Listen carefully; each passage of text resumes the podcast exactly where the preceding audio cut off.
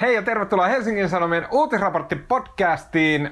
Torstaina toinen päivä huhtikuuta 2020. Mun nimi on Tuomas Peltomäki ja kanssani täällä ihmeellisesti, hyvin ihmeellisessä ja kompleksisessa ja vaikeassa pittiavaruudessa ovat Helsingin Sanomien politiikan toimittaja Marko Junkkari. Hei Marko. No terve. Miten sun koronakaranteenipäivä, onko se 19 vai 20? En tiedä numeroa, mutta mä tänään, tota, mä tänään ensimmäisen kerran eläessäni tilasin ruokaa Prisman nettikaupasta. Ei! Järkyttävää. Se Minne sä sait tekemä... tilausajan? Seuraavan no, itse asiassa mä, mä, mä, käyn noutamassa sen Prismasta, mutta, mutta tota, ne kerää ne valmiiksi, ei tarvi hengailla siellä. Tai se oli musta okay. valtavan siistiä. Mä innostuin, kun sai kaikkea silleen napsutella. Onpa jännittävää. Yksi, vielä yksi paprika lisää. Toinen nettiruokakaupasta siellä intoileva ääni oli sunnuntailitten toimittaja Maria Manner. Hei Maria. Hei Tuomas ja Marko. Miten sä jaksat ja hm, miksi mulla on näin negatiivinen kierre? Miten sun koronameiningit menee? No joo, tota, mä huomaan, että nyt näin useamman viikon pitkälti eristyksissä vietetyn ajan jälkeen mä ihan super iloinen kaikista semmoisista pienistä viesteistä ja muista, mitä on muilta ihmisiltä jossain ikkunoissa lukee tsemppiä tai jossain lukee, että kyllä täällä tästä selvitään ja niin edelleen. Semmoinen yhteys muihin ihmisiin tuntuu jotenkin ihan yllättävän siistintä. Ai jaa, ja se, onpa jotenkin se, upeata. Ja se on hämmästyttävää, kaikki nämä jotkut toimituksen sisäiset tämmöiset släkkipalaveritkin, se näkee ihmisten naaman, niin on kauhean piristäviä. Joo, ne on kyllä hirveän. Ne on, en mä tiedä, mulla on koko ajan semmoinen fiilis, että pitäisi kirjoittaa näitä, varsinkin meidän, kun me ollaan toimittajia, mutta kun me ollaan liian uraa semmoisia, niin kuin, tiedätkö, leipätoimittajia, ei ole sitä paloa dokumentoida historiallisia hetkiä. Meidän pitäisi pitää päiväkirjaa, tehdä muistiinpanoja, niin kuin, rutkasti vaan koko ajan dokumentoida, dokumentoida, dokumentoida tätä, niin kuin varsinkin mun mielestä ajattelun muutos, mikä on käynnissä mm. ihmisten päiden sisällä, niin se pitäisi, meidän pitäisi niin tiukkaan dokumentoida se, mikä oli ennen, koska kohta me ei enää muisteta sitä. Joo, mä toivoisin kyllä nyt niin kuin monesti aiemminkin, että no, esimerkiksi valtiohallinnon keskeiset virkamiehet pitäisi päiväkirjaa tapahtumista. Joo, se olisi aivan jotenkin valtavan tärkeää. Kyllä. Ja sen huomaa, huomaa että ihmisen muistin, että onko tämä nyt päivänumero mikä 19 vai 20. Musta, musta tuntuu, että mä en enää niin edes muista niitä normaaleja aikoja. Niin. Tuntuu jotenkin hämmentävää, joskus on, joskus on tavannut ihmisiä. Hei, okei. Okay, tämän viikon podcastissa keskustellaan koronaviruksesta edelleen koko lähetys. Mulla on vähän semmoinen kutina, että ensi, viik- ensi viikolla puhutaan jo jostain muusta ainakin vähän. Uh, Mutta aluksi arvioidaan tai puhutaan siitä, että kun Suomi on nyt tehnyt näitä peliliikkeitä, pääministeri Sanna Marinin hallitus on tarttunut toimeen, tehnyt isoja päätöksiä ja näin päin pois, niin onko ne ollut hyödyllisiä? Onko niistä saatu se vaikutus, mitä on toivottu? Vai onko käynyt just päinvastoin Maria, joka tietää äh, kaikesta kaiken, mikä liittyy koronavirukseen ja politiikkaan. Maria kertoo meille tiukassa analyysissä, miten tässä on käynyt. Ja sen lisäksi puhumme tästä hyvin, hyvin, hyvin jotenkin kryptisestä, omituisesta, hähmäisestä nyrkkikeskustelusta. Äh, pääministeri Sanna Marin snubbas presidentti Sauli Niinistö sanoi, että äläpäs tule tänne olemaan mikään, tota, mikään neuvostoajan Suomen presidentti, vaan pysy siellä omalla lestilläs. Ää, Marko Junkkari, yksi, tai sanoisin peräti arvostetuin politiikan toimittaja Suomessa, ää, tarjoaa tästä analyysinsä. Ja vielä ää, puhumme erittäin jotenkin sanotaanko jopa virusta itseään kuumottavammasta asiasta, nimittäin koronaepidemian talousvaikutuksista. Vaikka tästä selvittäisi hengissä, niin hyvin todennäköisesti meidän talous ei sitä tee. Ja lopuksi vielä hyviä keskustelun aiheita pitkien epämukavien hiljaisuuksien varalle.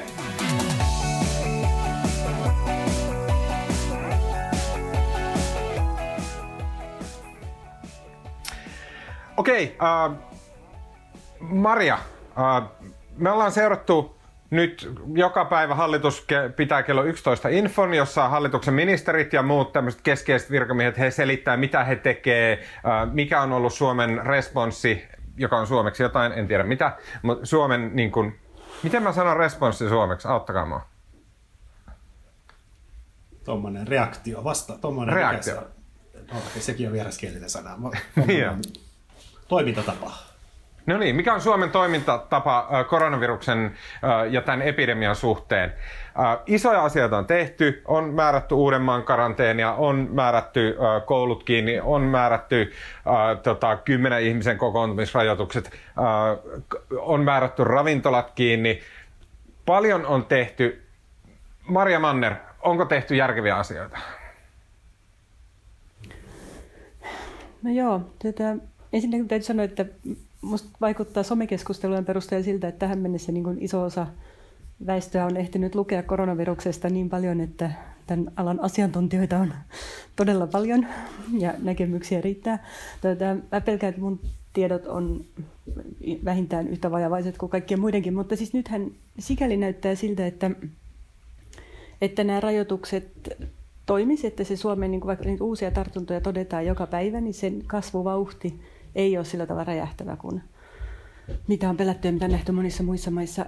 Onko se kasvuvauhti taittunut riittävästi, varsinkaan Uudellamaalla, niin sitä on kai pikkasen varhasta vielä sanoa. Mä just eilen tarkistin ja kysyin tuolta Aalto-yliopiston tutkijoilta, jotka sitä niin kuin mallintaa tällä hetkellä tuon epidemian kulkua, niin he eivät vielä osanneet, niin kuin uskaltaneet sanoa johtopäätöksiä siitä, että miten alas, tai että on, onko se kasvuvauhti niin käyrä tavalla Uudenmaan osalta loiventunut tarpeeksi. Mutta, Mutta voinko Maria siis, esittää niin. tähän väliin heti yhden kysymyksen? Siis, Kerro. niin kun, äh, no kun mä jotenkin sekasin nyt päivistä, mutta siis siitä kun tavallaan tämä Uudenmaan, Uudenmaan tämmöinen lockup tuli ja tuli, alkoi nämä todella kovat keinot. Eihän siitä ole vasta kuin viikko. Joo, ei kyllä siis tavallaan sen, sen seurauksena, nyt mä, anteeksi mä tota nauhuria käpälän tässä nyt just ääneltä, tai siis tota, joo, siis ne vaikutuksethan näkyy viipeellä, että tavallaan niin kuin nyt me ei voida vaikuttaa siihen, mikä tilanne on viikon päästä, mutta me voidaan vaikuttaa siihen, mikä se on kahden viikon kuluttua, eli tavallaan me katsotaan koko ajan vähän niin kuin... Eli tällä hetkellä nyt nähdään niitä mitä vaikutuksia oli sillä 500 ja... ihmisen tilaisuuksien kieltämisellä ja Tota... Eikö se tullut jo silloin 16. päivä?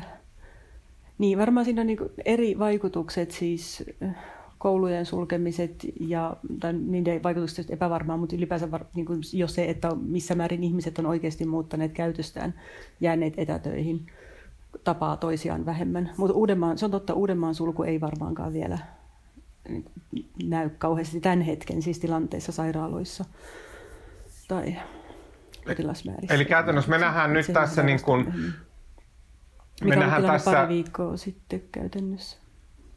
Me nähdään tässä niin kuin sitä, että miten se ihan ne, jos me muistelen oikein, ihan ne niin kuin ensimmäiset, niin kuin, että tämä täytyy ottaa vakavasti.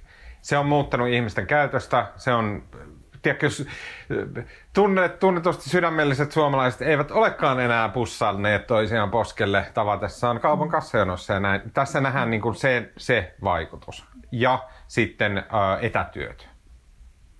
Joo, eikö se ollut 12.3. muistaakseni hallitus määräsi, tai kielsi nämä niin kuin suuret yli 500 hengen kokoontumiset ja muuta. Ja sitten 16.3 ilmoitettiin niistä toimista, että se pienen niin kertaheitolla yli 10 hengen kohtaan kokoukset kiellettiin ja sit, tai tapahtumat ja määrättiin, että ulkomailta tulevien pitää jäädä karanteeniin kahdeksi viikoksi ja niin edelleen. Että ne vaikutukset, hmm. niin kun, siis tietysti tartuntojen määrä, tar- tartuntojen määrä havaitaan vähän aikaisemmin ja sitten niin sairaalaan, se, se mikä ehkä tässä on kuitenkin se kaikkein keskeisin mittari on sairaalassa ja tehohoidossa olevien potilaiden määrä, koska sehän on tavallaan olennaista sen kannalta, että mihin tämä epidemia kulkee ja kestääkö meidän terveydenhuolto vai tapahtuuko jotain sen kaltaista kuin Italiassa ja Espanjassa. Toivottavasti ei niin, niin pahaa, mutta kuitenkin. Mm. Niin se taas nähdään siksi viiveellä, että siinä on se itämisaika ja sen jälkeen niin kun taudin puhkeamisesta sairaalahoitoonkin menee vielä jonkun aikaa. Mm. Mutta siis lupa, orastavia lupaavia merkkejä, mutta vähän varhaista tehdä päätöksiä, koska ilmeisesti Saksassa oli niin, että tartunnat meni jossain vaiheessa niin kuin tasalta laski se kasvuvauhti ja sitten se taas toista nousi uudestaan. Hmm. Mua, niin kun, äh, mua, mua on vaivannut tosi paljon se, niin kun, mistä tälläkin viikolla Suomessa on paljon puhuttu, se testaaminen ja ne numerot, mitä me seurataan. Ja se on semmoinen, mistä aina joku niin kuin älähtää, että, että oikeasti tartunnan saaneet on 10 000, 20 000 ja me nähdään niistä vaan se 1500, mikä taitaa tällä hetkellä olla THLn luku. Mm. Uh, onko siinä tapahtunut mitään niin kuin edistystä, että mitä numeroita me seurataan? Mitä vaikka sä seuraat, kun sä niin kuin koko ajan painit tämän koronan kanssa, niin, miten sä, niin mikä numero on, mitä sä seuraat, jotta sä saat realistisen kuvan siitä, että mistä, mistä, missä Suomessa mennään? No Joo, siis se tartuntojen määrän seuraaminen, mä, mä seuraan sitä lukua, kyllä THL ilmoittaa ne päivittäin, ja jos se ei kasva kovaa vauhtia, niin se on tietysti hyvä uutinen, mutta se on aika ongelmallinen mittari tosiaan siksi, että me ei testata läheskään kaikkia vieläkään, vaikka testikapasiteetti on nostettu, niin lieviä tapauksia ei testata ja on vähän vaikea tietää, että niin kuin ketä ja missä milloinkin on testattu. Et se riippuu tosi paljon siitä, että missä sitä niin kuin näytteenotto on, on mm. tehty ja me tiedetään, että ne vaihtelee, vaikka on, niin kuin, on periaatteessa kriteerit siihen, niin mitä ilmeisemmin se kuitenkin vähän vaihtelee, että miten vakavilla oireilla ihmiset pääsee sitten testiin ja niin edelleen. Mutta mitä me seuraa on sairaalahoidossa olevien potilaiden määrä, tehohoidossa olevien potilaiden määrä sekä Uudellamaalla, jossa tilanne on siis hälyttävä, ja sitten koko maassa. Okei. Okay. No jos Uudellamaalla... Til... Kerro, mitä noi tarkoittaa. Kun mä en tiedä noita numeroita, en mä tiedä montako ihmistä on sairaalassa, en mä tiedä monta tehohoidossa. Mitä se tarkoittaa? siis mä en tarkoita, että niinku, anteeksi, toi on tosi epäreilu, mä en tarkoita, että, siis, että sulla pitää olla ne numerot nyt, niin. vaan että niinku, Joo, mitä mittaluokkia? Me, siis tavallaan me, se, mitä me seurataan, on se, että miten nopeasti se määrä kasvaa. Että tavallaan, jos se esimerkiksi kasvaa, niin kuin, tai että, että kuinka nopeasti vaikka ne määrät kaksinkertaistuu tai kolminkertaistuu tai niin edelleen, niin se, kertoo niin kuin jonkun verran siitä vauhdista, että mihin me ollaan menossa, mihin me ollaan matkalla. Ja näitä hmm. mittareita noi tutkijat esimerkiksi käyttää, kun ne yrittää ennustaa tämän epidemian kehitystä, mikä on siis tosi vaikeaa tietysti tässä vaiheessa. Hmm. Mutta tavallaan että kysymyshän on siitä, että, pyst- että toi riittääkö nämä rajoitukset hillitsemään sitä epidemian leviämistä ja miss, miten, miten paljon ja mitkä toi, niin tavallaan se koko strategia riippuu siitä, että mitä, mikä on mahdollista ja järkevää. Okei. Okay. Tai eikö, nyt ole puhuttu siitä, että tämä epidemian huippu olisi, se huippuhan on koko ajan siirtynyt niin kuin pidemmälle. Eikö nyt puhuta jo kesäkuusta? Eikö se myös tarkoita sitä, että nämä hillitsemistoimet on toiminut? Niin, oliko toi se THL yksi aikaisempi arvio?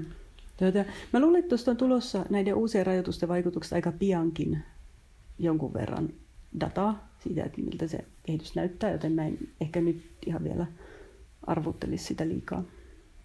Okei. Okay. Mä, saanko mä sanoa väliin, kun mä jututin äh, tämmöistä uutistoimittajaa, joka on meillä töissä, Elli Alina Hiilamaa, mm. ja hän oli tehnyt juttua näistä ö, hengityskoneista, että mikä Suomen tilanne on ja mikä maailman tilanne on näiden hengityskoneiden suhteen. Ja mun mielestä siellä oli semmoinen niin kuin, jotenkin supersel, okei okay, ei selkeä, mikään tässä koronahommassa ei ole selkeää, mutta jotenkin sille niin kuin, ainakin niin kuin konkreettinen tapa arvioida tämän, niin kuin, äh, tämän rasitusta Suomen terveydenhuollolle siellä, missä sillä on väliä. Eli se, se niin kuin Elli Alinan tavallaan pointti oli se, että kun tämä on hengitystieinfektioepidemia, eli että se, niin kuin miss, mikä on ihmisille vaarallisinta, on tavallaan se, miten se heikentää heidän elimistönsä kykyä ottaa happea, eli keuhkoja käytännössä. Niin sitten hoito tähän, se niin kuin akuutti hoito tähän on jonkin näköinen laite, jolla pystytään antamaan happea näille ihmisille, joiden keuhkot on tukossa tämän infektion takia.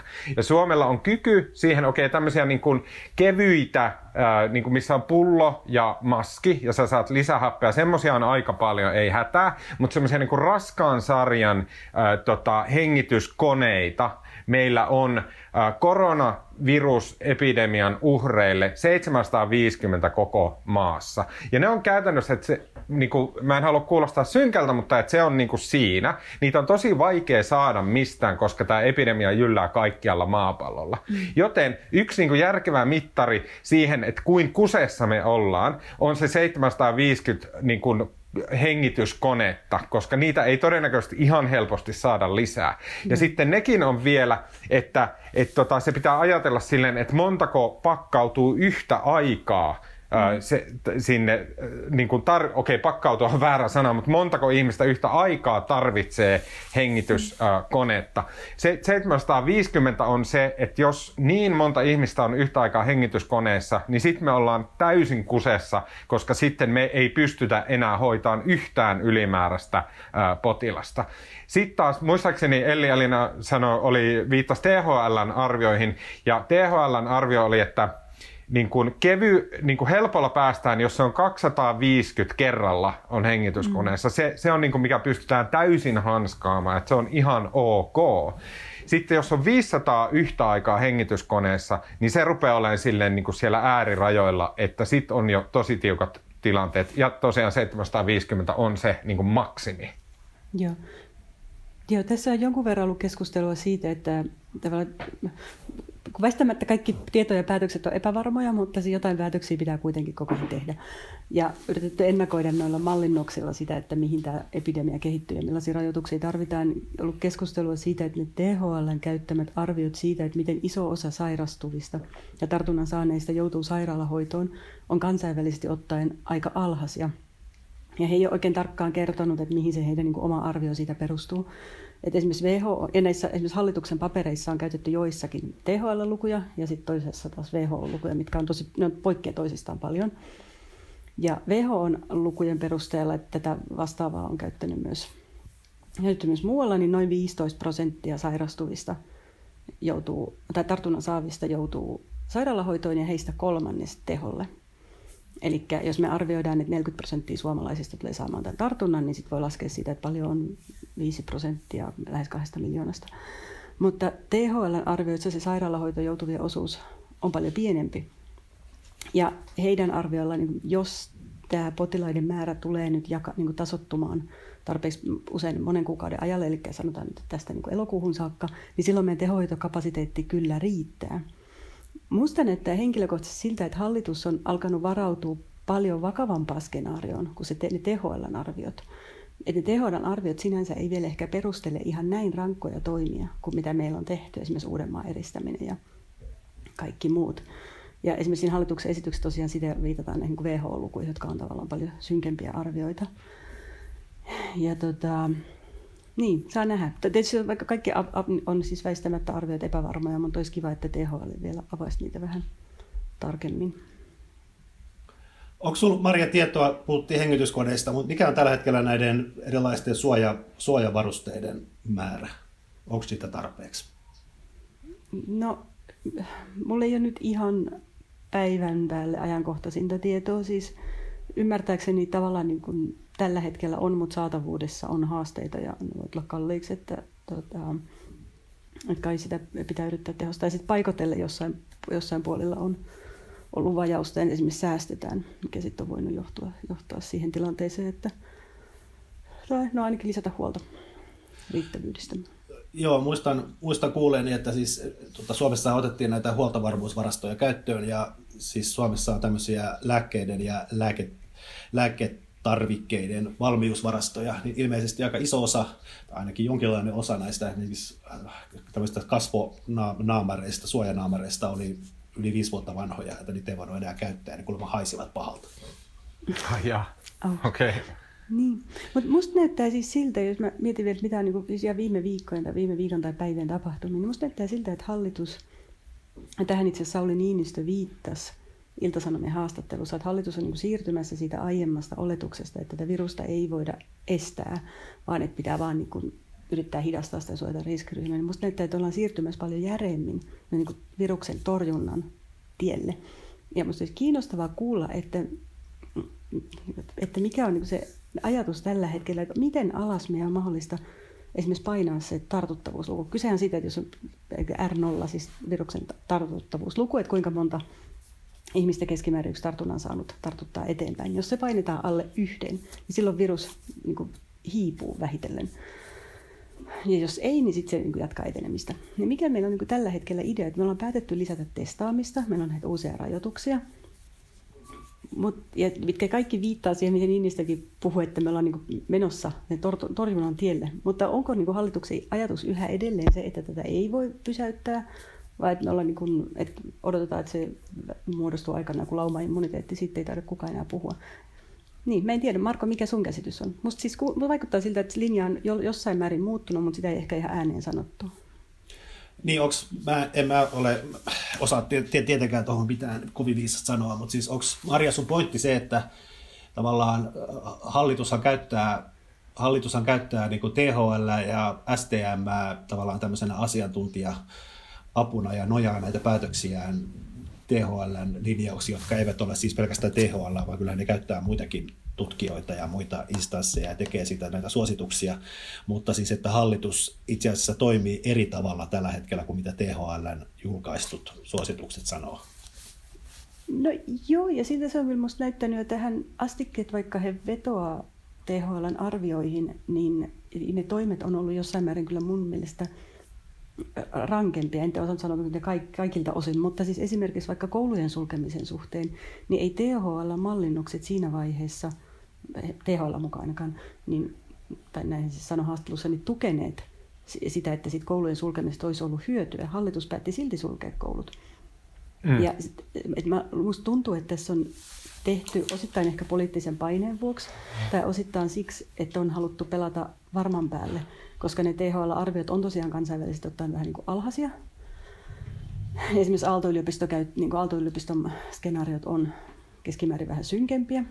Ja mm, voin olla, että he eivät ole niin halunneet nojata ainoastaan niihin, vaan varautuneet pahempaa. Tai sitten poliittisesta paineesta on haluttu ottaa käyttöön kovia toimia, että näyttää, että me ainakin tehdään jotain, vaikka se niin vir- viranomaiskoneiston, terveysviranomaisten tuottama tieto ei ehkä sinänsä puhuisi vielä sellaisten toimien puolesta.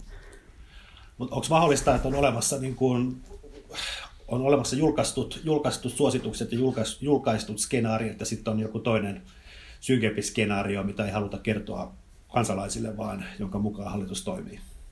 Joo, on varmaan ihan mahdollista kyllä veikkaisin, että siellä on luettu muitakin arvioita. Varsinkin siitähän yksi semmoinen aika käänteen tekevä asia oli se tota, Brittien tämän Imperial College of Londonin tekemä tutkimus, jonka jälkeen siis Iso-Britanniankin linja muuttui. Ja mä luulen, että se muutti sitä keskustelua vähän Suomessakin. Ja siinähän taas esimerkiksi ne arviot sairaanhoito, sairaalahoitoon joutuvien osuudesta ja kuolleisuudesta on paljon korkeammat kuin THL.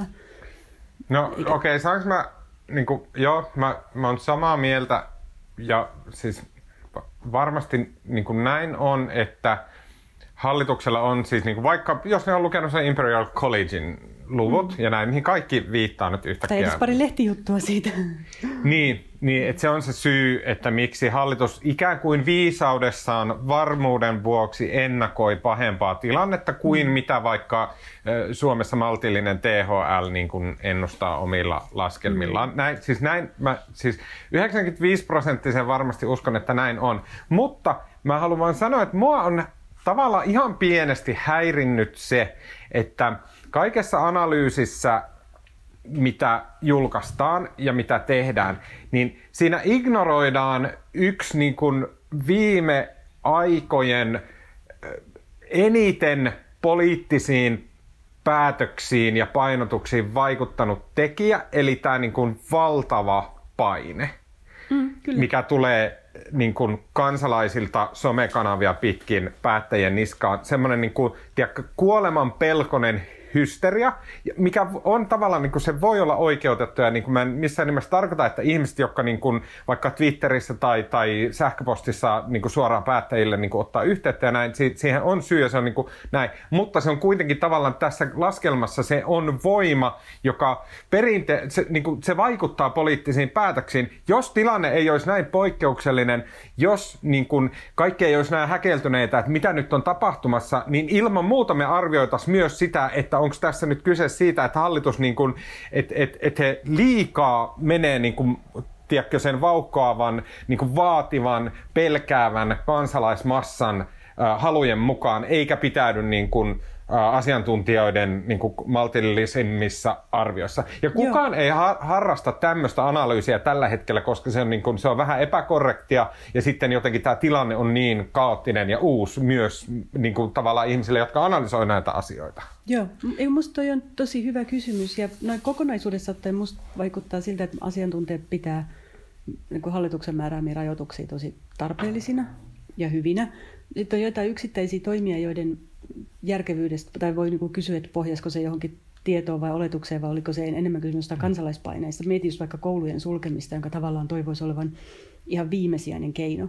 Mm. Että kun esimerkiksi lasten roolista tartuttajina on tosi epävarmaa tietoa toistaiseksi, mutta sitä taas sit vaadittiin ehkä jotenkin julkisuudessa aika paljon siinä vaiheessa, mutta tätä ehkä pystyy myöhemmin. Ja mä haluaisin muuten vielä korostaa, että mä en välttämättä, mun tarkoitus ei ole sanoa, että THL olisi arvioissaan pielessä.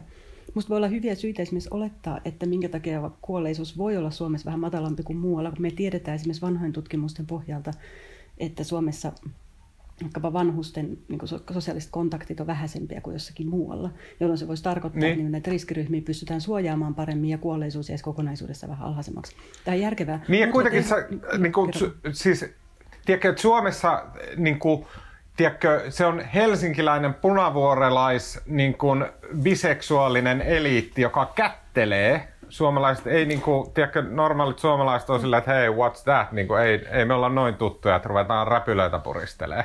Meinaat? Okei, okay, no, siis, en mä, ei, nyt mä yritin vaan vitsailla, mä yritin vaan.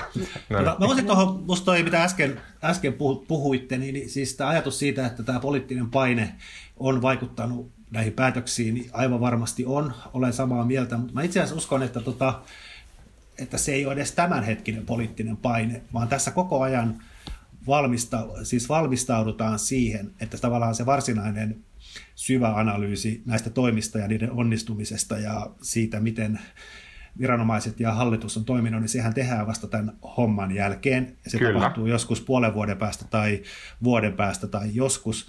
Ja tavallaan se, tämä myllytys, mikä Twitterissä on nyt, niin sehän ei ole mitään verrattuna siihen, kun, kun suomalaiset on jossain vaiheessa nähnyt, mitä todellisuudessa kävi, ja jos pahimmat skenaariot käy toteen, niin täällä kuolon uhreja tulee olemaan valtava määrä, syvä lama, ja tavallaan se kritiikki, joka tulee sitten joskus tulevaa. Tässä vähän niin kuin diskontataan jo eteenpäin, koska se, se on niin kuin aivan sata varma, että kävi miten tahansa, niin tässä tullaan hyvin tarkasti syynäämään viranomaisten toimet. Ja se, että viranomaiset tekee jos valintana se, että tehdään, niin on kaksi vaihtoehtoa, tehdään vähän yli tai vähän ali, ei missään nimessä kannata, voi valita sitä vähän ali tällä hetkellä, kun tiedetään, että sitä harva tulee kritisoimaan sitä valintaa, että vedetään vähän yli. Niin, ja kun on nähty, mikä tilanne on Italiassa ja Espanjassa ja Kyllä. Ranskassa ja miten nopeasti se on räjähtänyt niin kammottavan se, huonoksi. Just näin. Ja se toinen pointti on se, että kyllähän niin kuin, mitä ihan tuossa alussa puhuttiin, että se, että, että jos nämä toimet on ruvennut tepsimään niin siis kyllä se iso vaikutus on ollut sillä ihmisten käytöksen muutoksella. Ja Joo. se, että pannaan, niin kun tehdään dramaattinen toimi, että pannaan koulut kiinni, vaikkei se itse konkreettinen toimi ehkä vaikuta niin paljon, mutta kyllähän se oli se herätys ihmisille, mm. että nyt perkele pysykää kotona. Että se, okay. niin kuin, tavallaan, että se oli niin kuin myös viesti suomalaisille, että tota, älkää, älkää antako niitä poskisuudelmia. Ja sitä paitsi sitten, jos pitää pitää lapsista huolta kotona, niin ne aikuiset ei voi juoksennella kaupungilla tartuttamassa muita? no näin, näin Mun no. mielestä me, me niin selkeästi lähestytään tätä, me lähestytään samaa asiaa samoin argumentein, mutta eri puolilta, musta tuntuu. Mm.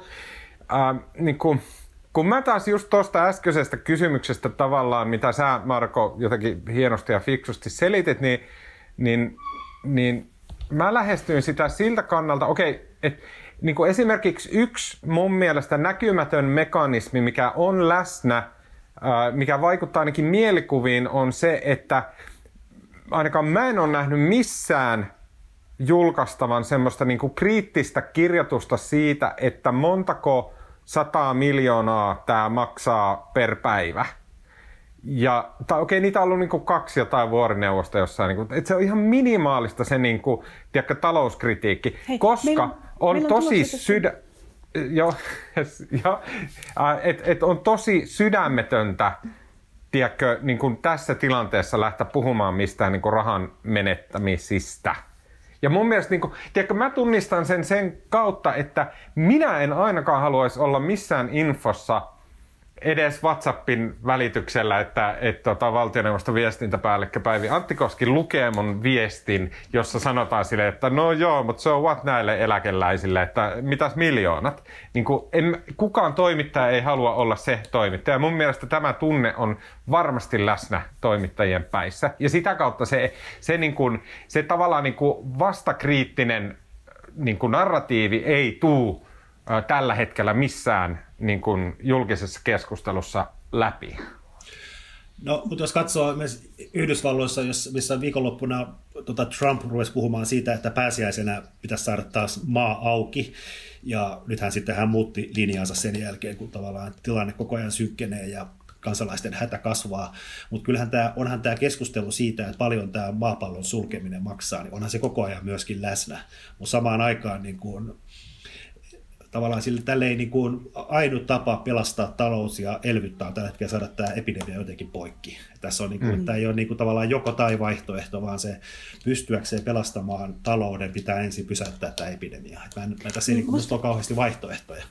Niin ja siis nythän monet maat, esimerkiksi Saksassa on ehdotettu siirtymistä, sisäministeriö ehdotettu siirtymistä tämmöiseen niin Etelä-Korean tyyppiseen malliin, että jäljitetään näitä altistuksia, altistuneita ja tartunnan saaneita mobiilisovelluksilla ja niin edelleen. Ja se, musta, että Aasian maat on kiinnostavia esimerkkejä, vaikka niitä ei ole sellaisenaan tänne kopioitavissa, niin siellähän on jossain Singaporessa ja Etelä-Koreassa, jotka on kuitenkin tosi tiheästi asuttuja paikkoja ihan Kiinan naapurissa, niin kyllähän siellä talous ja yhteiskunta pyörii siis paljon, huomattavasti paljon vapaammin kuin täällä tällä hetkellä, vaikka siellä on erinäisiä rajoituksia.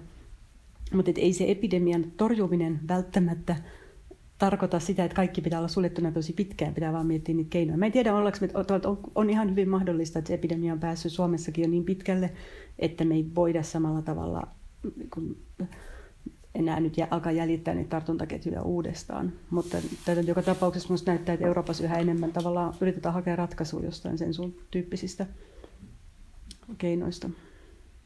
Mm. Uh, Okei, okay, jos jatketaan tästä talousasiasta. Tämä on tämmöinen niin kuin, Marko, sä olit ö, taloustoimittaja joskus äh, kymmenen vuotta sitten, menikö oikein suurin piirtein. Hyvin paljon seurasit niin kuin, talousasioita äh, politiikan ohella totta kai. Äh, pystytkö sä jotenkin niin kuin, kuvaamaan sille ihmisille, joka just jos hahmottaa, mitä tarkoittaa talous, jolle ei tule The Economist-lehteä ja näin. Pystytkö se jotenkin kuvaamaan niitä niin kuin isoja pyöriä, jotka lähtee liikkeelle ja jotka musertaa ihmisten lompakot alleen, koska meillä on tämä maailmanlaajuinen niin kuin tämmöinen jäätyminen, että niin kuin vaan suljetaan maapallo.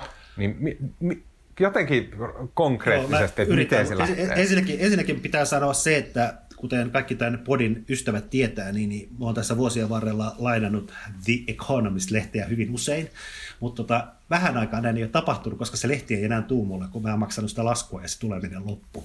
Eli tota, mun Kerta The Economist-siteraaminen on vähentynyt merkittävästi. Tota, onhan nämä mittasuhteet ihan käsittämättömät. Siis valtiovarainministeri Kulmuni arvioi tänään kauppaleiden haastattelussa, että Suomen pitää ottaa ehkä noin 20 tai kakkosella alkaava kaksinumeroinen luku lisää velkaa, eli vähintään 20 miljardia, mikä on aika paljon. EU-ssa tota, julkistettiin tänään tota 100 miljardin euron niin kuin lainapaketti, ja sitten tota, Yhdysvalloissahan viime viikonloppuna hyväksyttiin nämä kahden, kahden biljoonan dollarin, eli kahden tuhannen miljardin dollarin elvytyspaketit. Että onhan nämä niin kuin... No niin, se lukuja, että ne ei tarkoita yhtään mitään. No niin, no 2000 miljardia, yksi miljardi on tuhat miljoonaa ja 2000 miljardia on 2000. Niin, mutta onko se jollekin Suomelle paljon vai vähän? Ja onko se EUlle paljon? vuosittainen budjetti? Se on 55 miljardia. Niin. Se on jotain sellaista ja Suomella on tällä hetkellä valtiovelkaa, on, olisiko sitä nyt jotain 140 miljardia, jotain tällaista. Et, tota, tämähän tarkoittaa prosentuaalisesti aikamoista hyppäystä. Eli okei, okay, hyvä, hyvä.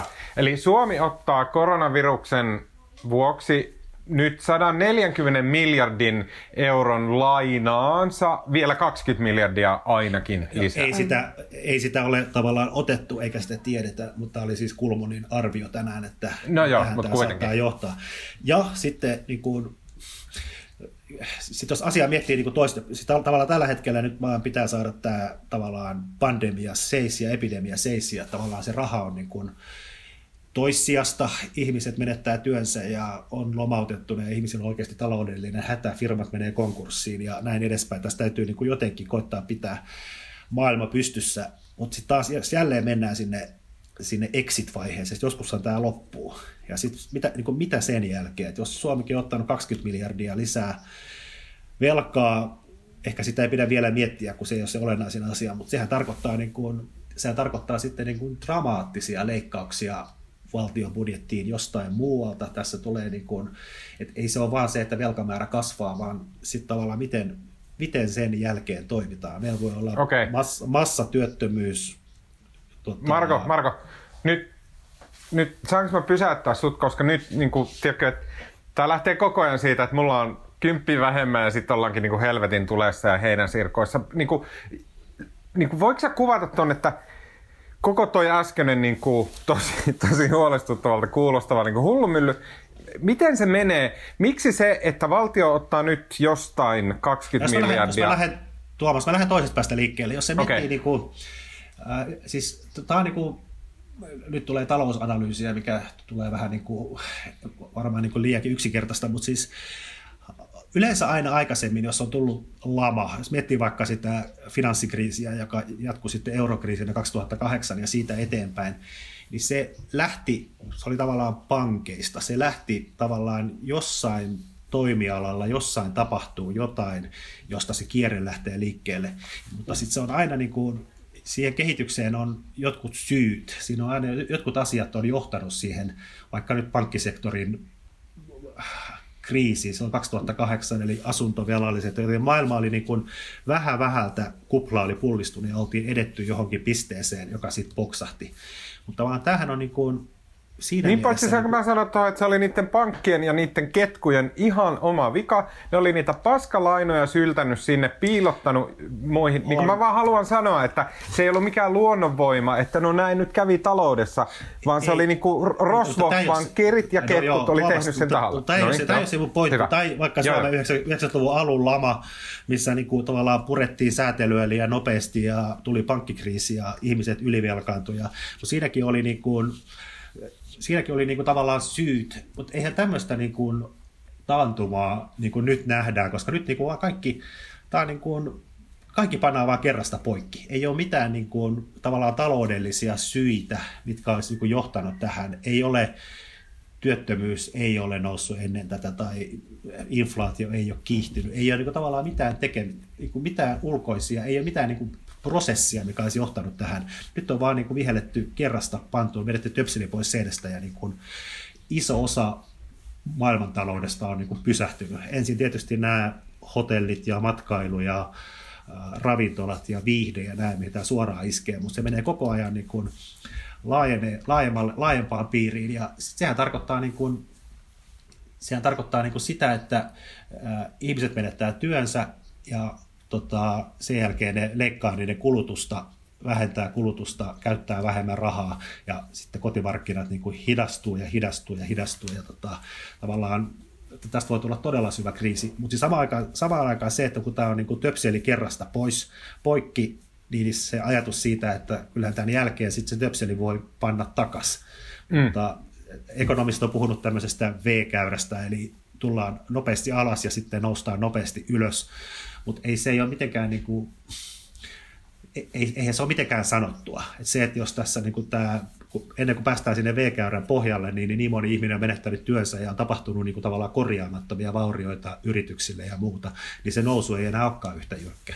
Tämä voi johtaa niin kuin aika pitkäaikaiseen taantumaan. Ja myös just se, kun tässä ei ole mitään edeltävää prosessia, vaan tämä on niin kuin näin yhtäkkinen, niin tämä voi olla tavallaan vaikutuksiltaan semmoinen, mitä ekonomistit ei vielä oikein ymmärrä.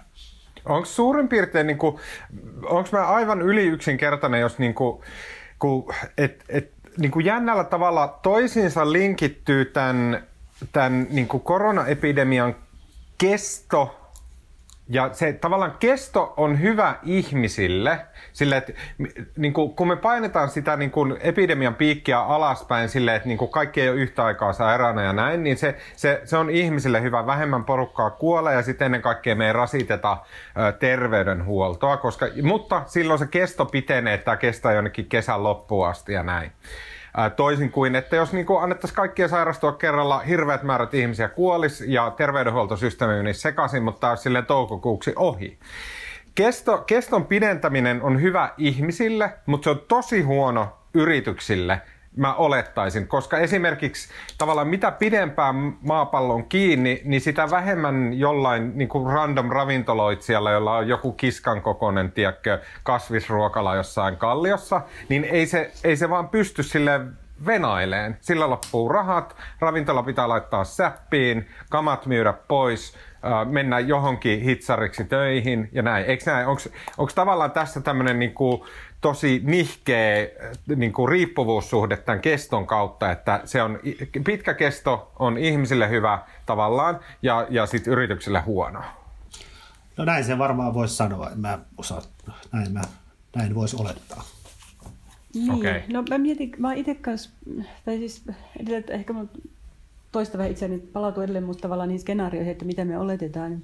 Että jos me oletetaan, että suomalaisista yhtä suuri osa suurin piirtein tulee tarvitsemaan sairaalahoitoa kuin muuallakin maailmassa, niin musta näyttää siltä, että jotta me voitaisiin oikeasti tasata sitä tautihuippua riittävästi niin, että meidän terveydenhuolto pystyisi hoitaa potilaita, eikä niitä potilaita kuolisi siihen, että, että ei ole niin hengityskonepaikkoja. Että tavallaan potilaita, jotka voitaisiin muuten pelastaa, niin alkaa vaan kuolla siksi, että ei ole hoitopaikkoja. Niin sen tasaaminen riittävästi edellyttäisi sitä, että me jatkettaisiin niin näitä rajoituksia ihan hirvittävän pitkään. Ja siksi tavallaan voidaan, jotkut tutkijat on, joiden kanssa viime päivinä puhunut, niin kysyneet myös, että onko nämä Uudenmaan osalta riittävät nämä rajoitukset nyt vai pitäisikö olla niin, että olisi kerralla niin kolme viikkoa sillä ihan äärimmäisen kovat niin vielä kovemmat rajoitukset vaikka Uudellamaalla, jotta me päästäisiin johonkin sellaiseen tilanteeseen, jossa pystyttäisiin niin hallitusti sitten alkaa purkamaan rajoituksia. Mm. Vai että käykö tässä nyt niin, että me tavallaan niin roikutaan löysässä hirressä monta kuukautta ja sitten se epidemia taas purskahtaa, kun niitä rajoituksia mm. höllätään. Mikäs muuten Maria, mikä se on nyt, jos, mikä on seuraava askel, jos, jos tota Uudenmaan sulkemisesta otetaan niin seuraava kiristystoimi, niin mikä se todennäköisesti on? Niin, no sitten Tota, toivottavasti nyt ei mennä mihinkään sellaiseen ulkona liikkumiskieltoon. Mä en tiedä kuinka paljon vielä pystyy tota, Meillä on toistaiseksi ilmeisesti siis kuitenkin koulut ja päiväkodit pidet, niin niitä ei voitu kaikille sulkea. Puhuttiinko me siitä viimeksi? Tavallaan me mietin, että mitkä on semmoisia... Muualla Euroopassahan siis on kuitenkin käytössä sellaiset, että kotoa saa poistua vaan niin kuin ihan välttämättömille asioille. Ja Saksassa kiellettiin yli kahden hengen kokoontumiset niin kuin muuta kuin perhepiirissä talon ulkopuolella ja niin edelleen. Et onhan näitä otettu käyttöön vielä paljon kireempi Euroopassa. Et ehkä sitten joku semmoinen Saksan malli, että niin kuin ulkona ei saa kokoontua kuin kaksi ihmistä kerrallaan mm. tai jotain vastaavaa, mikä olisi jo kuitenkin taas sitten selvästi uh, kiristys. Mä haluaisin Mä lueskelin, uh, vaikka kuuntelinko mä jo podcast-haastattelun uh, tämmöisestä brittiläisestä mun mielestä hän on tutkija, ehkä, ehkä, niin kuin, ehkä toimittaja tai kirjailija, tämmöinen kuin Will Davies. Hän oli jotenkin suuresti inspiroiva ihminen, niin kuin kuulosti niin viisalta ja järkevältä. Uh, tota, hän hän niin kuin puhui näistä talousvaikutuksista, jotka liittyy koronaan. Ja tämä ei niin todellakaan ollut hänen niin pääpointtinsa, vaan mun mielestä ihan niin semmoinen sivupointti, minkä hän sanoi, mikä oli mun mielestä tosi mielenkiintoista, kun verrattiin tätä vuoden 2008 finanssikriisiä ja sitten näitä koronan talousvaikutuksia. Niin, niin kuin mun mielestä ihan mielenkiintoinen pointti, mikä jollain tasolla pitäisi ottaa huomioon, on se, että kun 2008 niin kuin käytännössä tosi, tosi niin kuin isoimmalla mahdollisella makrotasolla, mitä tapahtui, oli se, että tuli 2008 finanssikriisi, se uhkas koko maailmaa ja sitten siitä päästiin yli sillä tavalla, että veronmaksajat makso pankeille niin kuin tavallaan niiden tötöilyn ää, ja näin. Mitä 2008 finanssikriisistä melkein kaikkialla maailmassa seuras, oli se, että seuraavan kerran kun tuli niin, niin kun seuraavat hallitukset val- valtaan, niin ne huomasivat, että ei hitto, me, meillä on niin kun mennyt aivan hitosti rahaa näiden pankkien pelastamiseen. Joten meidän täytyy leikata. Ja sitten ne leikkaukset kohdistuu ei todellakaan niihin pankkeihin, vaan näihin kaikista niin kuin eniten sosiaalitukia ja muiden varassa eläviin, eli eläkeläisiin ja köyhiin. Eli niin kuin, että tavallaan mun mielestä jollain tasolla tässäkin on huomioitava se, että, että niin kuin tästä tulee valtava lovi äh, niin kuin maiden lompakoihin. Jossain vaiheessa niin kuin, tulee poliittinen halu täyttää se lompakko tai niin kuin, korjata nämä, mitä koronastakin maksetaan. Tämä tulee maksaa Suomellekin aivan sikana. Niin sitten tavallaan että, niin kuin jää nähtäväksi, että tuleeko sitten seuraava hallitus valtaan, joka on silleen, että no, meillä on nyt paljon täällä tätä miinusta. Ja se täytetään sille, että sinä Sari sairaanhoitaja, susta tehdään köyhä loppujääksi. Mun mielestä niin jonkunnäköinen ihan niin kuin pointti toikin. No, no mun mielestä se on, no, mä tavallaan yritin sitä juuri sanoa, että koska nyt on tavallaan just se kulmuni viittaus siihen, että Suomi voi ottaa niin kuin jopa 20 miljardia tai enemmän uutta velkaa, niin kyllähän sitten jossain vaiheessa todennäköisesti jo tämä hallitus joutuu ainakin käymään sen nykyisen hallitusohjelman läpi, että onko järkeä tässä vaiheessa pidentää oppivelvollisuutta tai onko järkeä nyt nostaa niitä nostaa sitä perusturvaa ja näin edespäin. Kyllä mä luulen, että ne leikkaukset on edessä jo tällä hallituksella. Hmm. Tai ainakin nykyistä, nyt tehtyjen päätösten peruminen. Moi, mä sanon tähän väliin vielä, äsken vähän sekoilin sanoissa, kun mun lapsi alkaa kohta herätä päiväunilta ja mun pitää kiirehtiä. Mutta tota, niin, mä pelkään nyt jo siis, sanon näitä, että jos tämä esimerkiksi koulut pidetään kiinni koko kevään, että mitkä ne seuraukset on, tai seuraukset lastensuojelulle ja niin edelleen, niin ne on aika järisyttäviä. Toivottavasti me, mehän karttuu koko ajan tavallaan tieto vaikka siitä, että miten tämä virus tarttuu. Ja toivottavasti voidaan silloin niin tehdä myös jotenkin tietoon pohjautuvia järkeviä perustoja, perus, tai siis toimia siitä, että onko vaikka koulujen pitäminen kiinni oikeasti perusteltua vai ei tämän viruksen hillitsemiseksi. Mutta semmoinen positiivinen pieni toivonmerkki oli Briteistä se tutkimus, joka ei ollut vielä vertaisarvioitu, mutta se kuitenkin viittasi siihen, että ihmisten kontaktit toisiinsa olisi näiden rajoitusten myötä niin paljon vähentyneet, että se tartuttavuusluku, eli R0, olisi painunut yli, aiku, alle ykkösen, mikä tarkoittaisi sitä, että se virus alkaisi niin kuin hiipua vähitellen, jos ne pystytään pitämään niin nollassa. Ja mä luulen, että meidän pitää joka tapauksessa varautua siihen, että sen jälkeen kun niitä rajoituksia niin puretaan jossain vaiheessa, niin pyrkii pitämään kontaktit ja ainakin sen lähikontaktit aika vähäisinä pitkään. Jotenkin asennoitua mm. tavallaan nyt sellaiseen, että se leviäminen on kiinni siitä. Mä poistun kohta teidän seurasta, kun mun pitää mennä toi Ipana ottamaan tuolta, mutta tämän halusin sanoa. Uh, Okei, okay. käsitellään viimeisenä, uh, ja Marko, mä nojaudun tässä nyt taas suhun, koska mä en, mä en yhtään kerännyt lukea näitä juttuja, vaikka ne vaikutti ihan pohjattoman mielenkiintoisilta, mutta Suomessa käytiin tämmöinen niin omituinen nyrkki keskustelu, joka meni suurin piirtein sillä tavalla, että Iltalehti julkaisi viime viikonloppuna tämmöisen uutisen, jonka mukaan mm, presidentti Niinistö oli ilmeisesti TP-Utvassa, joka on siis tämmöinen niin presidentin ja sitten kaikkien muiden mahtavien isojen pamppujen, kuten pääministerin, niin semmoinen niin kerho, missä käydään lähinnä jotain ulkopolitiikkaa läpi. Niin täällä presidentti olisi sanonut pääministerille, että nyt pitää perustaa tämmöinen koronaryhmä, jota ilmeisesti presidentin valitsema tämmöinen joku Jehu uh, vetää.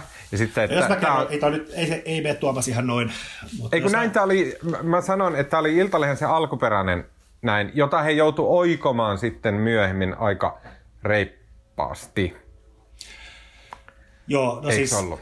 No, Iltalehti kirjoitti siis lauantaina, ja se Iltalehden jutussa oli niin kuin virheellisesti kirjoitettiin, että tämä keskustelu olisi käyty perjantaina tässä presidentin ja tota, valtioneuvoston TP-UTVassa ja sitten siinä oli myös maalailtu, että siellä kokouksessa olisi äänenpainot noussut ja sun muuta, jonka jälkeen äh, heti lauantaina äh, pääministeri Marin ja presidentti Niinistö sitten saman sisältöisillä twiiteillä kiisti, että siellä TP-UTVassa ei sanallakaan käsitelty tätä asiaa.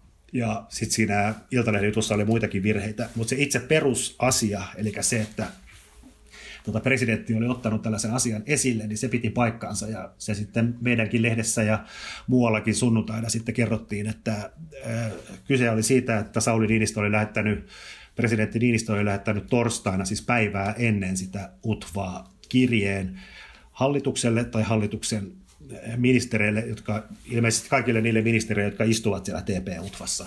Ja sitten myös jo torstaina pääministeri Marin oli vastannut, vastannut presidentille, että ei, hallitus ei aio perustaa tällaista uudenlaista, uudenlaista tota, koronajohtamisryhmää. Eikä se, eikä se presidentin, siis, mistä nyt jälkikäteen on sitten, mitä on setvitty, niin ei se, tavallaan se presidentti, ei, ei hän halunnut nimittää sinne, valita sinne ihmisiä tai ketään muutakaan, vaan hän oli esittänyt huolensa siitä, että toimiiko tämä nykyinen korona kriisi, johtamisjärjestelmä tarpeeksi hyvin ja pitäisikö sitä tiivistää. Mm. Ja tässä nyt esimerkkinä on aina käytetty sitä Helsinki-Vantaan, Helsinki-Vantaan epäonnistumista, missä ei tavallaan pistetty näitä ulkomailta tulevia suomalaisia riittävän tiukasti karanteeniin, vaan päästettiin heitä matkustamaan lähijunalla sun muuta. Että kumminkin tämä oli tiedossa ja ajatus on se, että jos olisi ollut tämmöinen jollain tavalla paremmin organisoitu johtoryhmä, niin se olisi voinut estää sen, että tämä lentokentän sulkeminen ei jäänyt sinne eri viranomaistoimijoiden väliin ja tieto olisi kulkenut paremmin. Okei. Okay. No mutta tähän kuulostaa ihan täysin järkevältä, niin kuin sillä maalaisjärjeltä ajateltuna, että okei, että jos homma ei selvästikään toiminut niin hyvin kuin se olisi voinut toimia, niin sitten presidentti fiksuna ihmisenä kysyy muun muassa pääministeriltä, että olisiko joku toinen tapa organisoitua tämän asian ympärille, olisiko se fiksu. Mutta politiikan ollessa politiikkaa ja korkean politiikan ollessa niin kuin lähinnä massiivisten egojen voguen kannessa, tiedätkö, poseeravan pääministerin ja maan isäpresidentin kaksinkamppailua, niin oliko tämä niin kuin Niinistöltä semmoinen niin kuin valtavan iso niin kuin, niin kuin läpsäsypäin Marinin kasvoja, että, että sä et selvästikään ole tilanteen tasalla tytön hupakko, että niin kuin nyt hänen täytyy ottaa tämä niin kuin hanskaansa? No, näinhän, Tätä asiaa nyt on monta päivää nyt jauhettu ja sitten tämä prosessi jatkuu vielä niin, että ää, sitten kun tämä oli tullut julkisuuteen ja maanantainahan nämä sekä pääministeri että presidentin kirjeet julkistettiin, mutta sitten sunnuntaina, sunnuntaina Marin myös sitten Twitterissä äh, tota, kirjoitti, että tota, no mulla on ylhäälläkin näitä tekstit, mä en jaksa nyt kaivaa, mutta lähinnä sillä idealla, että hallitukselle olisi syytä nyt antaa työrauha, millä hän viittasi sitten, ei suoraan presidenttiin, mutta näin se tulkittiin, että olisi viitta. Tarpeeksi suoraan. Tarpeeksi suoraan, mutta tota, äh, musta on niin erään tavalla Siis tavallaan, jos katsoo valtiosääntöjä ja perustuslakia, niin homma on ihan päivän selvä. Presidentti vastaa ulkopolitiikasta yhteistoiminnassa valtioneuvoston kanssa ja sisäpolitiikka, mitä tämä koronakriisi on, ei kuulu tipan tippaa presidentille. Tämä on hallituksen hoidettava asia ja tota, hallitus, on, hallitus on perustanut erilaisia korona johtoryhmiä, joita laajennettiin tällä viikolla ja näin edespäin. Ja niin kuin presidentillä ei valtaoikeus mielessä ole niin kuin mitään sanottavaa tässä. Mutta sitten se niin kuin ajatus siitä, että jos kriisi on näin paha ja meillä kumminkin on presidentti, joka on tota, aika monta kriisiä istunut läpi, muun muassa 90-luvun lamassa ollut jo politiikassa vaikuttamassa ja näin edespäin, niin kannattaisi varmaan tota, tällaista hyödyntää, ja tämäkin on varmaan ollut vähän, tämä on ollut varmaan vähän niin kuin Niinistönkin ajatus, ja tämmöisiä historiastahan on esimerkkejä, että 90-luvun lamassa, niin, niin tota, äh, silloin presidentti Mauno Koivisto oli sitten nuoren, silloin 36-vuotiaana pääministerin aloittaneen niin kuin Esko Ahon tämmöinen selkänoja. Ja en tietystikään voi tietää, mutta kuvittelen, että Niinistöllä oli jotenkin vähän samanlainen niin kuin ajatus, että hän voisi olla tämmöisenä sparrausapuna ja tukena hallitukselle, mutta hallitus sitten aika kohtelijan sanankäänne niin kuin on korostettu, mutta hallitus oli, on ilmoittanut, että he tavallaan eivät niin kauheasti vissiin apua tarvitse. Mm. Mutta tämä on niin kuin, mä itse asiassa lueskelin tässä just ton, äh, esimerkiksi tuossa Mauno Koiviston muistelmissa, Koivistohan oli presidenttinä hauska tapaus, että se nauhoitti kaikki keskustelunsa.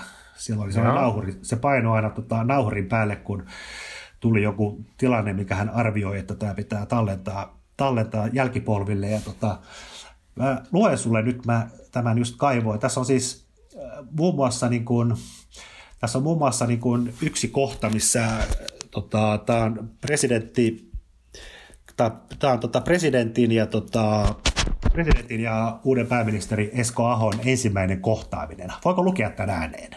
Lue, toki. Täällä on, ota, tässä menee nyt ihan sekka, saankohan mä sen tätä. Sä voit sillä aikaa Joo. puhua jotain, kun mä yritän samaan aikaan käyttää konetta. Ja niin, no mulla tässä. oikeastaan, mä sanon aina jotenkin silleen nihkeitä ja innoittavia pointteja jotenkin kuvaten mun alhaista luonteenlaatua, mutta mä mietin tätä yksi päivä näitä motiiveja ja tämmöisiä tämän niin kuin nyrkkihomman kanssa, vaikka olin vähän pihalla siitä, että mitä on tapahtunut. Mutta mut niin kuin, kun mä mietin sitä, että, että tota, kyllähän niin tämä on ainutlaatuinen hetki maapallon historiassa, tämä on ainutlaatuinen hetki Suomen historiassa. Pääministeri Sanna Marinille tämä on silleen, tämä on, tämä on Tämä on hirveä paikka, tämä on rankka ja raskas, mutta hän tulee olemaan jonkunnäköinen semmoinen the-pääministeri. Hän tulee olemaan niin, kuin niin lähellä semmoista sota-ajan pääministeriä kuin voi olla ilman sotaa. Mieletön, hänestä tulee niin kuin valtio nainen niin kuin kertaiskusta. No niin, nyt mä Tuomas keskeytän sun vauhkoamisen. Nyt, nyt mä pääsen lukemaan. Tämä on siis suoraan oh. nyt referaatti ja Mauno, no niin. Koiviston, Mauno Koiviston ensimmäinen kausi, vai, vai toinen kausi, kumminkin hänen muistelmiensa ykkösosasta. Ja tämä on niin kuin suoraan, tämä on niin kuin keskustelu, mikä hän on sieltä nauhurilta purkanut. Tämä on niin kuin ensimmäinen kohtaaminen vastaanottaneen pääministeri Esko Ahon, tai muutama viikon vallassa olleen pääministeri Esko Ahon ja Mauno Koiviston tota, tapaamisen päätteeksi, niin Esko Aho sanoo, palaan asiaa ensi viikon alkupuolella. Jos tulee sillä välin asiaa, mielelläni pidän tasavallan presidentin informoituna. Sitten Koivisto sanoo, että koska vaan tarvetta ilmaantuu, voi olla yhteydessä. Sitten Esko Aho kysyy, onko teillä mitään toivomuksia jatkon suhteen? Ja sitten Koivisto, Koivisto vastaa siihen, että ei, minusta näyttää, että kaikki on mennyt ihan kohtuullisesti. Ja sitten hän sanoo, että jos aikaa kuluu, siis seuraavaan tapaamiseen kuluu vähän enemmänkin, niin ei se sinänsä haittaa. Ja, tota, ja sitten tota, sitten tota, Koivisto sanoo tota, tämän keskustelun päätteeksi, niin muuten minä olen yleensä tottunut sinuttelemaan. Ja sitten siihen Aho vastaa, että, tota, vastaa, että hän nyt teitittelee, koska he eivät ole tehneet koskaan sinun, sinun kauppoja. Ja hän Koivisto sanoo, olkoon nyt sitten tästä eteenpäin tehty. Ja Esko Aho vastaa, että kiitos. Mutta pointtina se, että niin kun aika tämmöinen etäinen ja kylmäkiskoinen ensimmäinen tapaaminen, jossa Koivisto sanoi, että älä nyt niin tiiviisti pidä edes yhteyttä. Ja niin. sitten myöhemmin, myöhemmin hän, tota, jo muutama kuukautta myöhemmin, niin Koivistostahan tuli tämmöinen lamavuosi ja pääministeri Esko Ahon tämmöinen elintärkeä niin kuin selkänoja, joka itse asiassa antoi siinä oli, Suomessa oli lama ja meillä oli tota, Neuvostoliitto hajos ja EU-jäsenyydet ja kaikki muutkin. Ja Koivisto itse asiassa antoi Esko Aholle siihen aikaan presidentillä, presidentin valtaoikeudet oli vielä hyvin laajat ja itse asiassa Koivisto delegoi niitä presidentille kuuluvia tehtäviä myös Esko Aholle. Ja tavallaan mm. se suhde oli todella hyvä. Ja mä luulen, että Koivistolla on, ei kun Niinistöllä on voinut olla tämmöinen jonkinlainen samantapainen niin kuin ajatus päässään, että tota, hän olisi tukena että ja apuna hän... kumminkin nuorelle, nuorelle pääministerille ja onko koko kaikkien tai neljän hallituspuolueen puheenjohtajat on suhteellisen nuoria ja poliitt- poliittisesti eivät niin kokeneita, niin, niin tota, Niinistöllä on ollut niin kuin varmaankin tarve auttaa ja tota, ilmeisesti apua nyt ei niin kauheasti jo sitten haluttu ottaa vastaan. Ja sitten samaan aikaan toinen pointti, mikä mulle jotenkin tuli mieleen, on, mitä tuossa aikaisemmin puhuttiin siitä, että, että se on niin kuin tavallaan vääjäämätöntä, että korona tästä kriisistä tulee sitten valtavat jälkiselvittelyt sitten joskus. Ja se jälkiselvittely voi olla kyllä aika, se voi olla aika niin kuin dramaattista, koska nämä jäljethän tulevat hyvin todennäköisesti olemaan aika rajut. Ja sitten haetaan syyllisiä, ja syyllinenhän on vääjäämättä hallitus, koska hallitus on kumminkin päävastuussa asioista, ja kritiikkiä tulee varmasti löytymään. Mutta se, että niin kuin, tota, nyt Sauli Niinistö on lähetellyt kirjeitä, josta on jäänyt jälki, jotka on dokumentoitu niin, niin sehän on vähän niin kuin tämmöinen Sauli Niinistölle tämmöinen, me olemme paljon monopolia nyt lasten kanssa kotona, niin se on vähän tämmöinen vapaudut vankilasta kortti. Se on niin kuin, hän pystyy nyt jälkikäteen todentamaan, että hän varotti kyllä, hän yritti, niin. mutta ei, ei kelvannut. Että tämä on niin kuin, kyllä. En tiedä, miten tarkoituksellista tämä on, mutta tämähän nyt on sinänsä tavallaan Niinistö, Niinistö tulee jäämään tässä kriisissä tavallaan hahmoksi, joka yritti auttaa, mutta apua ei huolittu. Vähän kärjistäen siis. Joo, joo. Mutta niin toi on hyvin alhaista ajattelua. Ihanaa, että sorrut siihen, Marko. Siis koska tavallaan niin kuin moni, moni asia voi olla yhtä aikaa totta. Se, että Niinistö niin kuin vilpittömästi tarjoaa Marinille no, selkänojaa. Joo, mä olen itse asiassa uskon täysin, enkä oikeastaan muuta väittänytkään. Luulen, että tämä, siis Niinistö on koko ajan ollut, niin kuin kaikista hänen julkisista haastatteluista näkyy, se on ollut tosi huolissaan. Ja hänen mm. tämä, tavallaan tilannekuvansa tilanteesta on on ollut synkempi ainakin kuin mitä, mitä hallitus on ääneen sanonut tuossa muutama viikko sitten. Että kyllä, mä, kyllä Niinistön halu auttaa on varmasti ollut ihan vilpitön ja hän kyllä. näkee tämmöisen laajan turvallisuuden käsitteen mukaisen niin kuin kansakunnan olevan niin kuin äärimmäisen vaikeassa tilanteessa ja totta kai hän haluaa osallistua tähän. En mä, niin kuin sinänsä, en mä siinä mielessä ole kyyninen, eikä väitä, että tämä syy, miksi hän ei soittanut, vaan lähetti kirjeen, niin en väitä, että se olisi pelkästään tämän jäljen jättämisen takia. Mutta joka mm. tapauksessa nyt se jälki on jäänyt. Kyllä, kyllä. Mutta siis mun mielestä on tosi tärkeä, niin kuin, tässä on hankala ilmasta, mutta on olemassa, niin kuin, ihminen toimii sillä tavalla, että yleensä että ihmiset on hirveän jaloja, hienoja, hyvä sydämisiä ja, ja niin kuin muita ihmisiä ajattelevia. Se on mun mielestä ihmis, ihmisen semmoinen perusluonne mutta se ei sulje pois sitä, että yleensä ottaen toimimalla muita kohtaan hyvin, myös me itse hyödymme siitä jollain tavalla, ja ihmiset voi olla näistäkin motiiveista tietoisia tehdessään näitä hyviä asioita. Ihmiset on sellaisia, ihmiset on kompleksisia. On, mutta sitten niinku, siis tavallaan niinku kaikilla mittareilla pääministeri Sanna Marin on selvinnyt tästä kriisin alku, alkuvaiheesta ja tästä hoidosta niin kuin erittäin hyvin. Sitten varmaan kellä on kahta sanomistakaan. Hän on ollut viestinnässään todella selkeä ja vakuuttava ja onnistunut, onnistunut myös sanomaan näitä lohdun sanoja suomalaisille. Mutta niin siis, siis, mut samaan aikaan, niin kuin, en mä nyt niin kuin, että eihän, eihän hallituksen tarvitse ottaa presidentiltä niin kuin neuvoja vastaan, mutta tavallaan tämänkin asian olisi tavallaan Sanna Marinilta tuntuu olevan vähän myös tämmöinen, sillä on aikamoinen temperamentti. Sehän on niin kuin, mm. sehän nähtiin eduskunnassa silloin joskus syksyllä, kun tota, se oli joku, joku keskustelu, en muista ennen sen aihetta, jolloin Sanna Marin tiuskasi kokoomuksen Petteri Orvolle, että tuota, sun, eikö teitä edes hävetä. Eikö teitä edes hävetä mikä on, niin kuin, tuli varmaan ihan spontaanisti ja tuli ihan varmaan, niin kuin, sitä hän tarkoitti, mutta niin kuin, kannattaako pääministerin niin kuin, tavallaan aina ilmaista mitä hän oikeasti ajattelee. Ja vähän sama fiilis tuli sunnuntaina niistä twiiteistä, että niin kuin, kannattiko se, koska niin kuin, se vastuu on joka tapauksessa hallituksella ja hallituksella on kädet täynnä ja paljon tekemistä, niin kannattaako siihen päälle ottaa myös tämmöinen kummallinen valtiosääntöoikeudellinen niin kuin valtaoikeusnahistelu päälle. Mun mielestä ei. Et se oli musta... No mutta niin kuin jos mä ajattelen Marinin kannalta, niin että hän, hän ei varmaan kuitenkaan pystynyt siihen vaikuttamaan, että Iltalehti oli niin kuin tämän väitteen tuonut ilmi, että Niinistö ja sitten, että jollain tavallahan Marinin täytyy niin kuin se väite, reagoida. Se väite olisi tullut joka tapauksessa julki, että se oli silloin niin kuin, myös lauantaina, kun ennen kuin se Iltalehden juttu julkaisi, niin Iltasanomien Haapala viittasi tähän samaan asiaan, ei näin ei näin yksityiskohtaisesti, mutta joka tapauksessa tähän presidentin haluun perustaa tämmöinen nyrkki. Ja nyt kun sanotaan että itse asiassa mäkin kuulin tästä asiasta jo perjantaina jotain, että taas tullut ihan vääjäämättä niin kuin tullut julki mm. niin kuin riippumatta Iltalehdestä. Sä, mä, Marko, mä niin kuin, mä asetan sut tavallaan kiusalliseen tilanteeseen, koska sä, sulla on niin omat lähtees, keiden kanssa keskustelet ja näin, mutta ja mä en halua, että sä, niin mä en edes yritä teeskennellä, että sä vastaisit mulle mihinkään mun kysymyksiin, mutta mun mielestä tässä oli mielenkiintoinen niin kuin, äh, niin kuin median lukijan kannalta myös mielenkiintoinen hetki, missä niin kuin Timo Haapola kirjoitti tästä samasta aihepiiristä niin kuin, vähän ehkä niin kuin otti omaan päähänsä sitä niin kuin, tämmöistä ajattelua, tämmöistä, niin kuin, että, että mitä jos presidentti olisi mukana niin kuin tämmöisessä ryhmässä jotain tälleen, koska hän kirjoittaa tämmöistä vähän niin kuin omalla äänellä tämmöistä kolumnityyppistä analyysiä ja näin.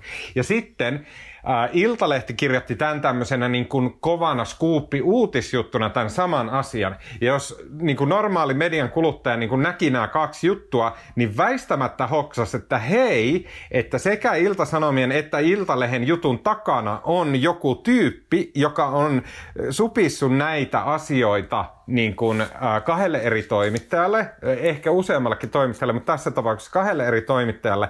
Ja sitten, että siitä niin kuin syntyy kaksi hyvin niin kuin eri tyyppistä eri lailla sen niin kuin, viestin julkisuuteen pu- pulka- pulpauttavaa juttua. Eli tavallaan analysoimalla näitä kahta, niin harvinaislaatuisesti pystytään näkemään sinne niin kuin tämän niin kuin journalismi-fasaadin taakse, jossa itse asiassa on niin kuin poliittiset toimi, toimijat niin kuin, äh, vuotaa asioita, niin kuiskuttelee toimittajille ja näin. Ja sit... En mä tiedä, mä en ole varma näkeekö sen tosta, koska No siis ensinnäkin se, että siis Niinistö lähetti sen kirjeen aika laajalle joukolle silloin torstaina ja se tavallaan tieto siitä kirjeestä oli levis niin kuin, aina jos, jos lähettää sähköpostia kymmenelle ihmiselle, niin, niin ei siinä montaa hetkeä mene, kun se on niin kuin hyvin laajasti tiedossa. Että kyllähän se niin kuin, ja mä en usko, että, niin kuin, että Ilta-Sanomilla Iltalehdellä oli samat lähteet. Että mä luulen, että tämä pulkahteli, pulpahteli vähän niin kuin joka puolelta silloin perjantaina ja lauantaina. Okei, okay, voi olla. Ja sitten vielä sanotaan nyt siis se, siis ei, ei, ei ole mitään syytä nyt nälviä Iltalehdelle, mutta kun siinä tavallaan se, se ongelma, mikä itsekin olen monta kertaa huomannut, että jos on skuuppi, niin se kannattaa niin kuin jotenkin, ei kirjoittaa, ei yhtään niin kuin maalata siihen ylimääräisiä sävyjä, vaan kertoa sen, mikä faktana tietää.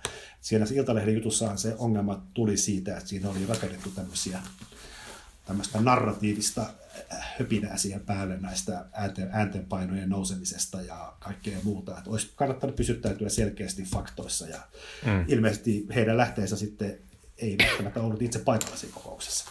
Niin, meillähän tota, Helsingin Sanomissa on käytössä tämmöinen termi kuin hesarointi joka tarkoittaa sille super semmoisen mehukkaan yes, yes, aivan mielettömän jutun silleen niin kuin maltillistamista monta pykälää alaspäin.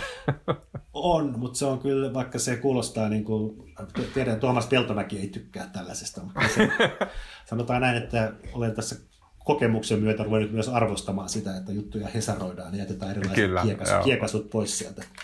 Kyllä mäkin näitä arvostan. Joo, mutta sanotaan vielä siis, musta tämä on niin kuin, Tästä tuli myöskin, niin kuin vähän kirjoitin sitten sunnuntai-lehteen parin Tuomas Niskakankaan ja Teemu Luukan kanssa tein, teimme jutun sit siitä, mitä tässä presidentti, pääministeri Kistassa oli tapahtunut ja saatiin aika hyvin käsittääkseni se kerrottua. Mutta tota, siitäkin tuli niin kuin todella paljon lukijapalautetta, koska sekin perustui sit monin osin nimettömiin lähteisiin, että niin kuin, lukijoita, tämä kriisi käy ihmisten niin kuin myös kyllä hermoon ja sieluun, ja ihmiset ei kaipaa tämmöistä niin kuin A-poliittista riitelyä, ja näköjään no, ihmiset on myöskin aika nyt kriittisiä erilaisiin nimettömiin lähteisiin, että mikä on sinänsä ihan hyvä kehityssuunta, että pitäisi saada poliitikot puhumaan omalla nimellään. Joskus se ei vaan onnistu. Okei, okay, uh, Marko, mä luulen, että sä, kuten moni muu suomalainen, niin olet pian valmis yön, yön, tota, uh, yön pimeydessä salamyhkäisesti hipsimään kotoas pihalle ja meet johonkin vaikka puiston penkille tota, ihmisten ilmoille vähän ää, juomaan ehkä olutta, ää, tai tota, mikä nykyään sorbusta ennen jo, juotiin tuommoisessa tilanteessa, mutta tällä tavalla... Ei kai, niin kun... ei kai nyt puiston penkillä saa ryypätä. Eikä. saako? Ai yksinään? Jos, ai, ai yksinään, joo. Mitä jos joku tulee istua sun viereen? No sit siinä on, se on ehkä, se on ehkä laivastasta, mutta siinä on hyvät bileet käynnissä. Niin siinä vaiheessa sitten, kun tota, äh, viereen eksyville alat selittää jotain juttuja, niin mitäs heille selität? Äh, no, tota, mä, mä rupesin nyt lukemaan sitä tota, Mauno Koiviston muistelmia, joita aikoinaan on katsonut, rupesin lukemaan nyt uudestaan. Ja, tota, mä, voisin, tota, mä voisin suositella. Siis mun mielestä oli, tota, oli jotenkin piristävää. Mä huomasin, että Sanna Marin on sanonut vuonna 2015 Suomen Kuvalehden tämmöisessä henkilökuvassa ja haastattelussa, siis paljon ennen pääministerin kautta, mutta vuonna 2015 vastavalittuna kansanedustajana ja Tampereen kaupungin valtuuston puheenjohtajaksi oli, niin hän sanoi, että, tota, että hän ei ole koskaan lukenut yhdenkään tämmöisen sosiaalidemokraatin tämmöisen legendaarisen sosiaalidemokraatin muistelmia tai tämmöisiä mm. niin kuin henkilökuvia. Ja tota, hän ei koskaan lukenut, eikä myöskään niin kuin vähän sävy oli semmoinen, eikä varmaan aio lukeakaan. Mutta tota, en tiedä, onko hänen näkemyksensä viidessä vuodessa muuttunut, mutta ehkä hänenkin kannattaisi lukea Mauno Koiviston muistelmakirja tai jotain muita näiden vanhojen menneisyyden hahmojen muistelmia. Että kyllähän niin politiikassa aika lailla samat asiat toistuu kerta toisensa jälkeen, että siitä ei ole kyllä mitään haittaa, että lukee vähän Mauno Koivistoa. Hmm. Mä niin rukoilen ja toivon, että suomalaiset kustantajat älyäisivät ruveta just tämmöisiä kirjoja lukeen äänikirjoiksi, koska mä, mä oon ihan varma, että siinä olisi menekkiä niin paljon, koska toi on tommonen, että en jaksaisi ikinä tarttua johonkin Mauno Koiviston muistelmia ruveta silleen tavaamaan, mutta sille, että jos joku hyvä lukija ne lukisi mulle, niin kyllä kuuntelisin tosi mielellään. Joo, se on kyllä. Mä itse asiassa, mä, mä rupesin käsittämään sitä Koivistoa, sitä ei löydy myöskään niin e-kirjana mistään. Mun mielestä Tammi, Tammi otti niistä uusinta painokset silloin, kun Koivisto kuoli, mutta niiden saatavuus on sanotaan niin kuin moderneissa viestintävälineissä aika hankala, aika niukka. Mm. Niin meidän pitää joku adressi kerätä ja käyttää meidän tota, hyvin pientä ja maltillista, mutta tota, sitäkin parempaa podcast-yleisöä tässä semmoisena joukkovoimana, että saadaan ääniä e-kirjoiksi. Niissä Mauno Koiviston muistelmissa hän oli sitten haamukirjoittajana ja apuna oli entinen nykyisin eläkkeellä oleva kollegamme Antti Blofeld. Ah jaa, okei. Okay. Hän on kyllä mestarillinen kirjoittaja. Uh, mä haluaisin uh, suositella Sä oot, vähän... kauhean, sä oot kauhean voipuneen näköinen. Onko? Voi ei. Anteeksi. Mutta tota, voi olla, että se on tää valaistus, mikä täällä on. Uh, niin, ja mulla on kauhe... mä kasvatan tota, uh, partaa, siis viiksiä salaa, siis koronaviiksiä, pikkuhiljaa. Ehkä se johtuu siitä, mä vähän epäsiistinä. Uh, joka tapauksessa mä haluaisin suositella myös kirjaa, uh, itselleni harvinaisesti tota, mm, fiktiokirjaa. Uh, mulla on ollut pitkään, pitkään, pitkään uh, ongelma mun elämässä ja se on se, että mä en pysty lukemaan fiktiota. Uh, mä oon joskus podissakin maininnut. Tää on, tota, tää on tota, kirous, jonka mun isä jätti mulle. Mä muistan, mä olin, mä olin ehkä 15. Mä seisoin meidän uh, lapsuuden kodin olohuoneessa ja mä muistan, että isällä oli pöydällä toi ajan lyhyt historia kirja – sitten mä kysyin, että mikä toi kirja on. Ja sitten hän selosti, mikä se kirja on. Ja samalla tuli maininneeksi, että niin, että kun mä en nykyään pysty lukeen fiktiota, että se tuntuu ihan ajan hukalta niin kun lukea fiktiota, kun on niin mielenkiintoisia tämmöisiä non-fiktiokirjoja. Ja tämä on palannut mun mieleen ja mä oon aina pelännyt, että tämä on semmoinen niin kirous, joka toteuttaa itsensä. Että koska mun isä sanoi mulle näin, niin mullekin käy joskus tolla tavalla ja niin siinä sitten kävi. Mutta nyt mä oon palannut, äh, pikkuhiljaa yritän palata fiktion pariin ja mä oon alkanut kuuntelemaan tota Sinuhe Egyptiläistä äänikirjana. Kyllä. Mä rakastan Valtaria yli kaiken. Mä oon lukenut Valtarin historialliset teokset varmaan viisi kertaa jokaisen. Äh, Sinuhe varmaan kahdeksan kertaa ja Turms kuolemattoman kymmenen kertaa. Mä oon valtava iso fa- Valtari-fani. Ja tota, um, Sinuhe Egyptiläinen, ainakin tuossa siis tota Storytellissä, on, ja BookBeatissä on, on tota, ääneen luettuna ja se on ihan fantastisen hieno, myös äänikirjana. Kannattaa ehdottomasti kuunnella. Sinun on aivan upea kirja. Eli se on mun suositus. No niin, lopetetaanko me? Kyllä me näin tehdään. Siinä kaikki tältä erää. Kiitos Marko Junkkari. Kiitos Tuomas ja kiitos Maria, joka häippäsi jo aikaa sitten. Kyllä, häippäs, mutta kiitos Marjalle. Uh, mun nimi on Tuomas Pelmäki ja äänen ja kuva ja kaiken muun mahtavan meille tekee tällä viikolla Janne Elkki. Uh, muistakaa lähettää meille palautetta at uutisraportti ja kuullaan taas ensi viikolla. Kiitos. Kiitos.